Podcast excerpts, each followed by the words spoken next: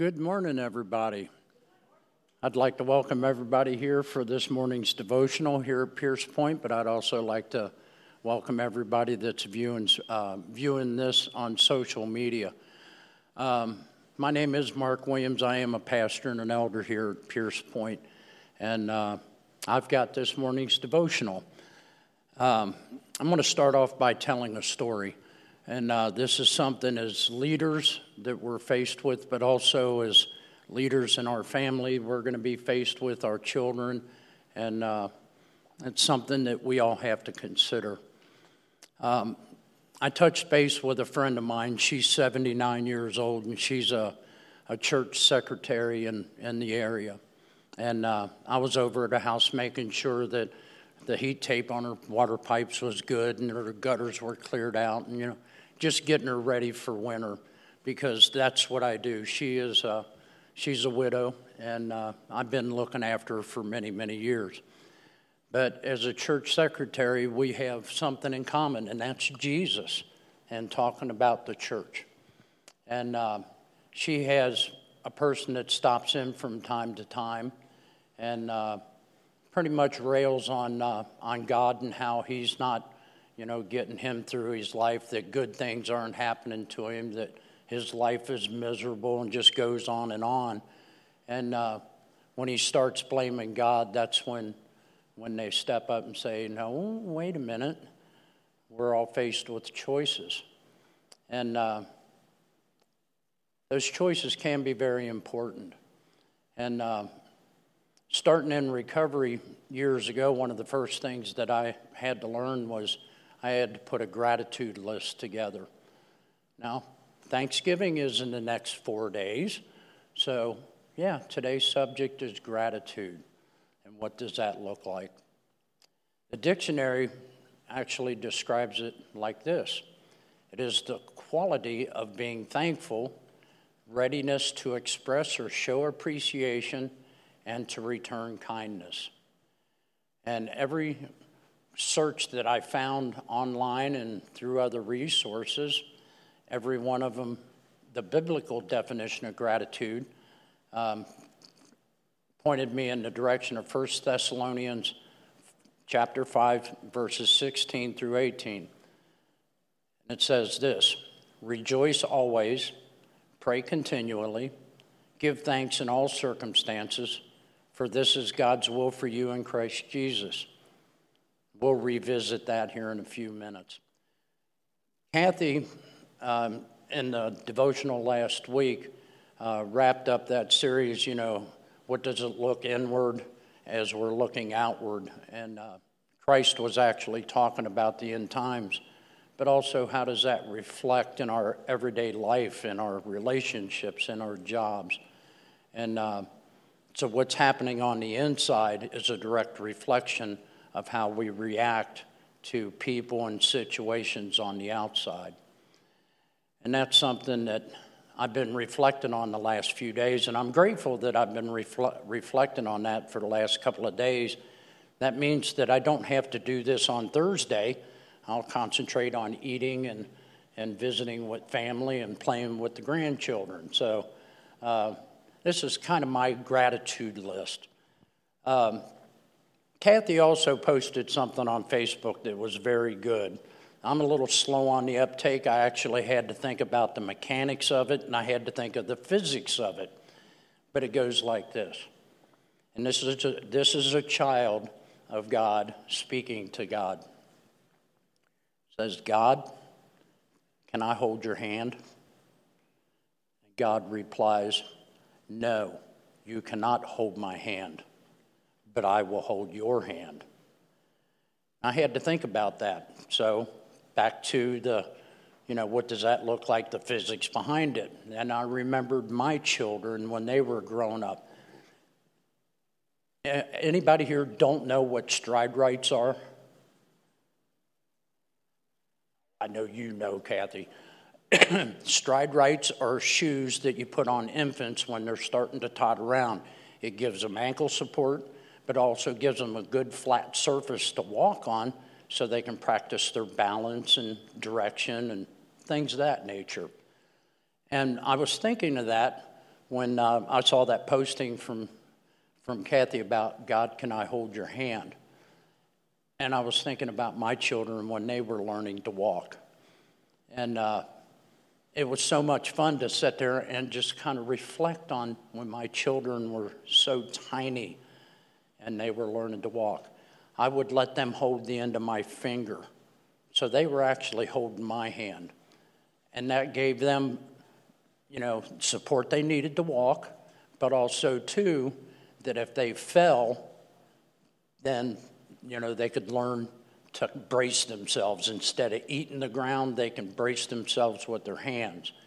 And if they were going to walk off to the abyss, I, my hand was close enough I could bend a finger and grab a wrist before they fell off into the abyss. So I was never able to kick my Stride Rites off until I was 45 because I had very little or no gratitude for 45 years of my life. My life went in so many different directions that ended badly. And I was so immature that I didn't realize that it was my poor choices that got me where I was. But when I started in recovery, the first thing they taught me was to make a gratitude list. And the first thing on my list each and every day is when I wake up, I thank the good Lord that He has allowed me to have another day. Scripture tells us that, you know, be glad. This is the day the Lord has made. Rejoice and be glad in it. And that's what I do. I wake up, I thank the good Lord for that day. And that seems to set my entire attitude about everything. So when things are going good, you know, things are going good. You know, I thank the good Lord for what's going on and um, all the blessings that I've been given for that day. And uh, I keep moving forward. The thing is, life isn't always that way. Sometimes bad things actually happen to you. So I am actually looking for Romans 5, verses 3 through 5. It says, Not only so, but we are also glory in your sufferings, because we know that suffering produces perseverance, perseverance produces character and character produces hope. And hope does not put us to shame because God's love has been poured out into our hearts through the Holy Spirit who has been given to us. So, life is good. I've got a good job, I'm very grateful. I've got a good wife, I'm very grateful. I've got a great church, very grateful. But it's not always that way. So, one day here this past month, month and a half, truck was totaled. Where's the gratitude in that? That means I'm down a vehicle. That means that, you know, there's less work to be produced. But we have to sit down and be grateful in that, in that bad situation. I'm grateful that nobody was hurt. I'm grateful that the vehicle was still drivable, it was still totaled. Grateful the knowledge that I can rebuild it, and grateful that I've got the income to rebuild it. You know, so I've, I'm looking at it from a positive aspect, as you were. So I'm grateful for my wife. You know, I am so grateful that she is who she is. And one of the things that I'm very grateful for is that she's there for me. She is my support. And I love her for that. She is my partner. So anything bad that happens, you know, I have to look for that. So, one of the big, big things that happened um, this past year is Emmy retired. So, what does Scripture say about that? Well, it says in Philippians 4 6 and 7 do not be anxious about anything, but in every situation, by prayer and petition, with thanksgiving, present your requests to God and the peace of God, which transcends all understanding, will guard your hearts and your minds in Christ Jesus. So when Emmy announced her retire, re- retirement, excuse me, what would be the first thought in most people's minds? Oh my goodness, what are we going to do? Her income was half of the household income. Where are we going to make up that difference, you know? You get anxious about things like that. Number one cause of divorces in America finances. So when she made the decision to retire, I had to go to the Lord in prayer and say, Lord, help me to find peace in that. But also know that you've taken care of us this far. You will carry us through. You will see us through all of that. And um, the retirement has been, it's been a change. But life is about change and how we look at it. And if you look at it from an angle of gratitude, then you're looking at it through the eyes that God wants you to look at it through, regardless of the situation, regardless of the person in front of you. You have to be grateful. And I am very grateful that it has worked out that way. I wasn't anxious because I know that God is going to be there. But also, too, I'm learning something new. I'm learning how to turn the lights off when I leave another room. Why? Well, that reduces the electric bill. That means less outgoing, outgoing money, right?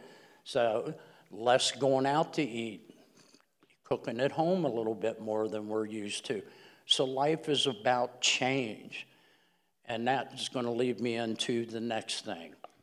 I'm very grateful for the change because we have been in the process of training our deacons in training. And I'm very grateful for that. And I've been very grateful to be part of that. And we've added a couple of elders, and one of them mentioned um, some weeks ago that this is a church like none other that he has ever seen. That we are willing to train people up to be deacons, to be leaders, to be elders, that we're willing to sit down and answer those tough questions that, that the church has about what does this scripture mean and how does it apply in my life. So there's a lot of great gratitude going on already. But when things change uh, abruptly and in midstream, there tends to be a little resentment. And that's something we've got to be very careful of. So, our devotionals in the future are going to change. The topics are going to be different. The people that are, are actually going to be given the devotions is going to be different. And it's going to be a lot longer series than it has been. So, there's going to be a lot of changes in that regard. I'm very grateful for that. It's going to benefit all of us in a lot of ways. Um, I do know that some of the requirements for it will be that it has to be written and it has to be submitted so that it can be viewed by the entire church. So that if anybody else wants to learn as they go, that's great. And if they have questions, they can actually ask us either on Sunday or go online and ask, the, ask us those questions there. So life is very much about change. But being grateful in the midst of all that change, good or bad, sets the tone for everything. It sets the tone for the ultimate outcome. And it's no different in our lives as just church members, but also as leaders and just as good citizens. So be grateful. Thanksgiving's in a few days. Enjoy the meals with your families. I know I'm going to eat way too much and I know I'll probably come back with a cold from the grandchildren again. So, if you would, please keep me in your prayers in that regard. So, uh, remember that it, it all starts with gratitude, especially when you wake up in the morning and God gives you that gift of another day. So, let me let us pray. Father God, we are so grateful. We are so thankful for your love, your mercy, but also too for that precious gift that you gave us in your Son, Jesus, that He is to teach us what your will is. But Lord, the gift of the Holy Spirit to give us the power to walk that out. Lord, we thank you so much for this church. I ask that you be with Nathan today, that you speak through him, but give us the ears to hear and the heart to soak that in and to walk that out. Lord, again, we love you and we thank you for this day. In Christ's name, amen.